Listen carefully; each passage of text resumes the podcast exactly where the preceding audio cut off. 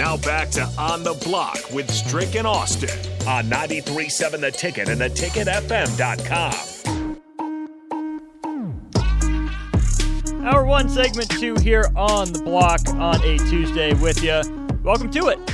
Whether you're catching us on the radio at 93.7 The Ticket FM, theticketfm.com, or Facebook, YouTube, Twitch, and Twitter live streams. However, you're catching the show, we appreciate that. All right, Strick, some Husker football talk. Let's start with the running back room. New coach EJ Barthel, ironically, a uh, former UConn Husky himself, where he uh, used to be, now at Nebraska. So, uh, Coach Barthel said he was up watching the game last night, had practice today in media availability. He was uh, jazzed about the Huskies winning, obviously. Also, pretty enthused about his running back room. Uh, two guys in particular, at least that stood out to me from what he said. Number one is Gabe Ervin, coming off an injury. Uh, didn't do a whole lot last season. Seems like he got lost in the shuffle, but has really, to me, been the headline of spring. It seems every coach that comes to the podium brings up Gabe Ervin in some form or fashion. Yeah, you know, as talented as Anthony Grant is, um, there's there's some areas that um, limit him. It, it, it, seems that could be possibly in the the studying of the playbook and really just knowing uh, mm-hmm. the full uh, the the full details. As, as he said in in his press conference, we really want to get to detail oriented type of players where they're they're focused in specific areas knowing where their eyes are supposed to be knowing what the protections are knowing what the fronts are knowing just just having these specific details so that way it minimizes the thinking process they they're trying to do everything from a foundational standpoint so that they can minimize just overthinking where it's reaction. You just you just you you you've, you've drilled it. You know it. You know what this front is. You know what the front you're seeing. You know where the danger is. It's like you already are on that stuff. So they're really getting getting back to the roots of of those details. Gabe ervin is a very uh, intellectual type of player. He's going to be one that's going to be that type of guy um, he's hungry. Um, he's itching to get back what what he lost not by losing but by injury. And it's always tough to try to return and get spot back after somebody has emerged and has been doing well. So yeah. Um, I'm gonna I'm looking to that. Now I'm hoping Ajay Allen comes back. Uh, he was really looking good. He had young promise uh, ahead of him. So I'm hoping that he he will be able to. Now there's so many ways that they can use Rahmir he he's so versatile but uh, we'll get we'll get into Rahmir in a sec. The thing that I'm curious to actually see Gabe Ervin do is run the football and see how explosive he looks. Yeah. Because it's one thing to learn a new system, it's one thing to earn your spot back after an injury, but it's harder to earn a spot back when you lose some of that athletic pop. Yeah. But again, what we've heard all winter and now early spring is Gabe Ervin's back healthy. He's got that. He, has got the pop. He's got the explosion. And that's a good sign because they said he's fast needs straight line speed. He's built really He's well, so he can yeah. be strong too. Mm-hmm. So I think he mm-hmm. has a chance to be a really well rounded back. Yeah. Which brings us to Rahmir Johnson. We heard this from the coaching staff last year. We're going to get Rahmir the ball in a lot of ways. He can do a lot of different things for us. We can be creative with him. And then he doesn't see the get field out there. And when he did, he, I thought he, I thought he had good success. I mean, I thought mm-hmm. when they, when he had opportunity, I, I, the reason I like the competition is the competition it it affects each individual to do better with less, right? Mm-hmm. You just don't know. You don't know if you're going to get 5 carries, you don't know if you're going to get 8, 10, 20, you know, whatever that that the load is going to be for you, you just don't know. And so when given the opportunity, you want to show, you want the film to show that once the once you're supposed to hit the A gap, you're in that A gap looking mm-hmm. downhill, you know, and your eyes are you know everything that the coach is trying to train you on you're you're at that spot that's what i'm hoping that this team um, is getting back and Rahmir was that guy when Rahmir hit a hole he was he was in it and he was mm-hmm. getting into the to, to the second level um, i thought aj allen was one like that too um, the frustration with uh, Grant, Anthony Grant, he seemed to get frustrated. And the frustration because he has so much success, he has a great jump cut. Like his jump cut is sick, and he's got great vision. And he would see stuff and he would try to bounce. And so he got into that mode. Once you get with defenses that have great side to side speed. They're gonna they're gonna they're gonna uh, you know just pretty much you know run you to them sidelines so they get they get they get uh, Stretch you out, stretch out you flat. right. Mhm. So that's why he, in his frustration, didn't do as well because, like the others, they were hitting it. Because them holes open and close, the linemen weren't very good. Them opens, them holes were just, uh, they were gone. If you wasn't hitting it, it was over with. So they got to get back to that. And I'm hoping the line is able to get a little bit more push to just give them a little bit more time to be able to find it and, and be able to get down. I- I want to see Anthony Grant year two because he wasn't nearly as successful in Big Ten play, and I don't know Yeah. if that was he was physically outmatched, like he was clowning on some you know FCS and low major schools, or if it was the offensive line, and how much of it was his mindset as well. Because again, Anthony Grant's not small, Yeah. not tall, but he he's built. Yeah, We- we've seen him. bowling ball. Yeah, we've seen him with the ability to lower his shoulder and go through guys. Maybe not, you know, knock them off their feet uh, outside of the the one play in the Rutgers game where he laid the dude out, which was fun. Put that on the highlight reels forever. But Anthony Grant showed through the first four games he can be a Big Ten caliber running back with that jump cut, with the speed, the acceleration. And then he faced Big Ten defenses. Tried the jump cut, it didn't work. Tried it the mm-hmm. other way, still didn't work. We knew Big Ten defenses were going to be better. To me, since that was his first real extended time against, you know, defenses of that caliber, the way Illinois played, Minnesota was really good. We know what Wisconsin and Iowa are on defense. I'm willing to give him a pass if he learns from it. If he learns that he doesn't need to hit the home run every time, take the single. Take your four yards instead of your one yard. Because staying on schedule will open up those opportunities for you. You just have to trust it. Yeah, that's exactly right. There's nothing else to add to that, Austin. You you laid out, um, you know, that very clear and concise, and so uh, I don't really have much to say on that. So those are the running backs we heard from Coach Barthel today. We also heard from Ed Foley. He's the special teams coordinator. Special teams improved last year for Nebraska from how bad they were the first couple years under Scott Frost uh, in that regime. They got better last year, and just being middle of the pack was a huge step in the right direction. Even slightly below average, I mean, was a huge step in the right direction if Nebraska can get back to even good special teams, doesn't have to be great, doesn't have to be elite special teams, but just getting back to good special teams, finding ways to avoid, you know, those hidden yards, those returns that you give up, Yeah. that could go a long way in making both the offense and the defense's lives that much easier.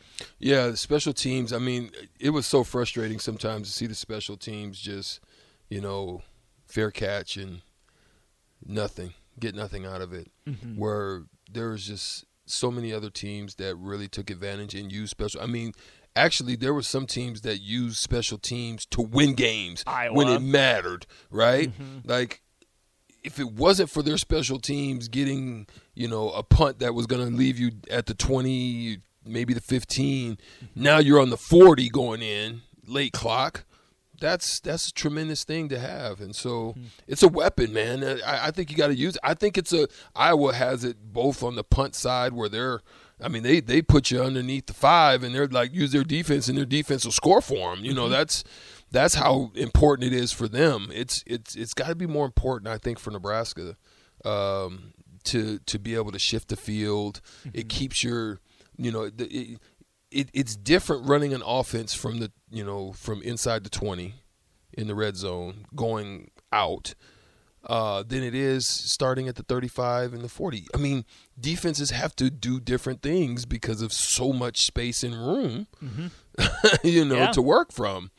Uh, you know, playbook opens up tremendously when you're talking about getting into the midfield area. So, yeah.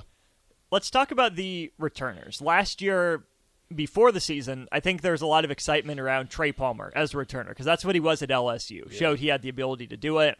And then Trey Palmer proves, oh, wait, he can play the wide receiver position very well and wasn't back there returning kicks or punts nearly as frequently. Um, the other guys Nebraska had back there, I mean, Rahmir Johnson was back a couple times. I think uh, Ajay Allen was back a time or two. Tommy Hill was given chances, didn't do it. And Oliver Martin was the guy that fair caught a lot of punts.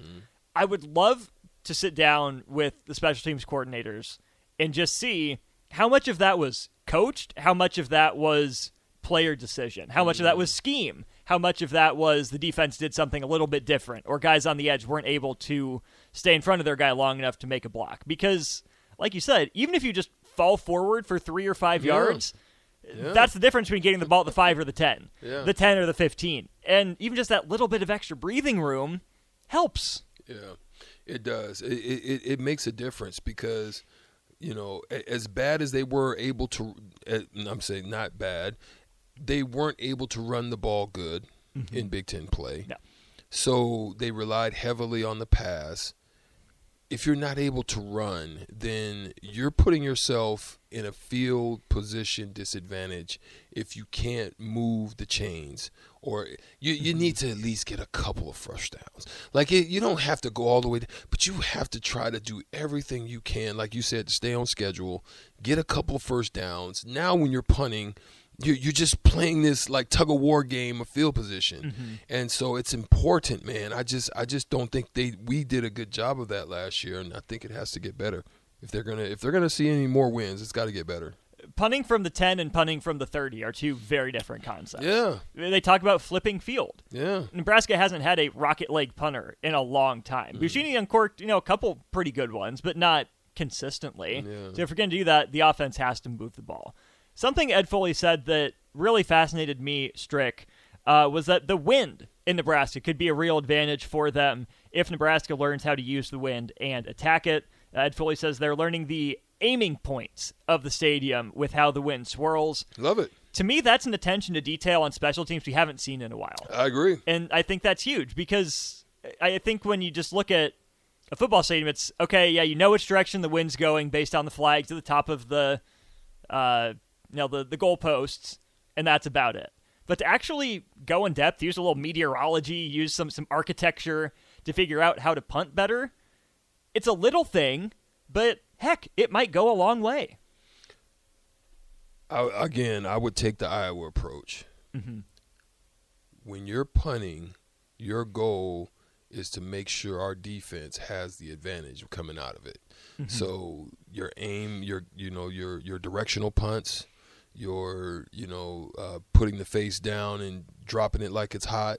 You know, like a, a you know a golfer would would hit a nice little spin on a Vokey wedge or something like that, and spin that thing back. Yeah, you want all of that, and you've got to be really focused and honed in and practicing all of those things because of the importance for you. I mean, I really do believe that it's the difference between you going six and six and you know what Four and eight, four and eight, three and nine. eight and or even eight, Eight and and 4 four. Mm-hmm. You know what I mean? I think it really is, and I don't think that they take that into account as much as we we should. uh, How important it is. it it was just funny for me to hear too because when I think of you know learning a stadium, using a stadium to a team's advantage, I think baseball. Learn how the corners play. How much room do you have in foul territory? What's the batter's eye like? Even basketball to some extent. Or even the the, stance. perception? The Yeah. stance does, you know, help on that mm-hmm. too. Go ahead. Right, but even basketball too. What's the depth perception like? How does the rim, the backboard play with the backdrop? I don't think about Lighting. that. Light, yes. Yeah. I don't think about that with football. Really? I don't because it's you know it's a 100 yard field goal line to goal line it's Well- 53 54 55 yards across and it's just a You, football you stadium. do. You do. You're right. The, the the the the way the stadium is built, like some have Mm-hmm. Direction straight up, shadow. Some have the open, so Mm-hmm. the the flow of the wind kind of comes through. Like you'll probably see that at Colorado. Some Right. Mm-hmm. right. Missouri used to have it like that. I, I think they may have changed their stadium. I could be wrong. Um, but yeah, those things are important. But also the type of field that they're playing on surface. the surface. Mm-hmm. You know, your bounces are going to be different on on grass. You know, if the turf is soft, did it rain that that night? You know, there's Right. all types of things to consider. It's not just go out there and just look at the field and look at the directions and oh, the wind's blowing this way. Grab a piece, a blade of grass, and just toss it up. And like, oh yeah, yeah, okay.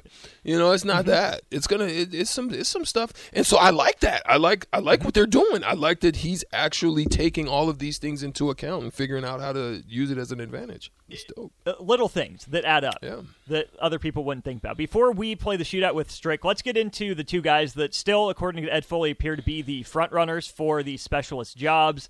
Uh, at punter, Brian Buschini.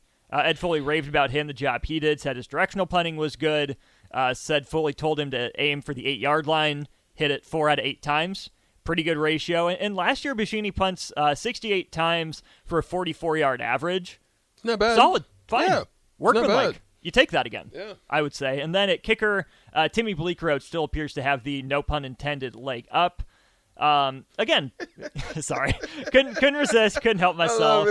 Um, again, just another solid workman like year. 34 35 on extra points, 9 to 12 on field goals. Yeah. If you can, uh, obviously, depending on how long the field goals are, if you can stretch miss your range out to 50, I think that's helpful. Be consistent from 45, and in.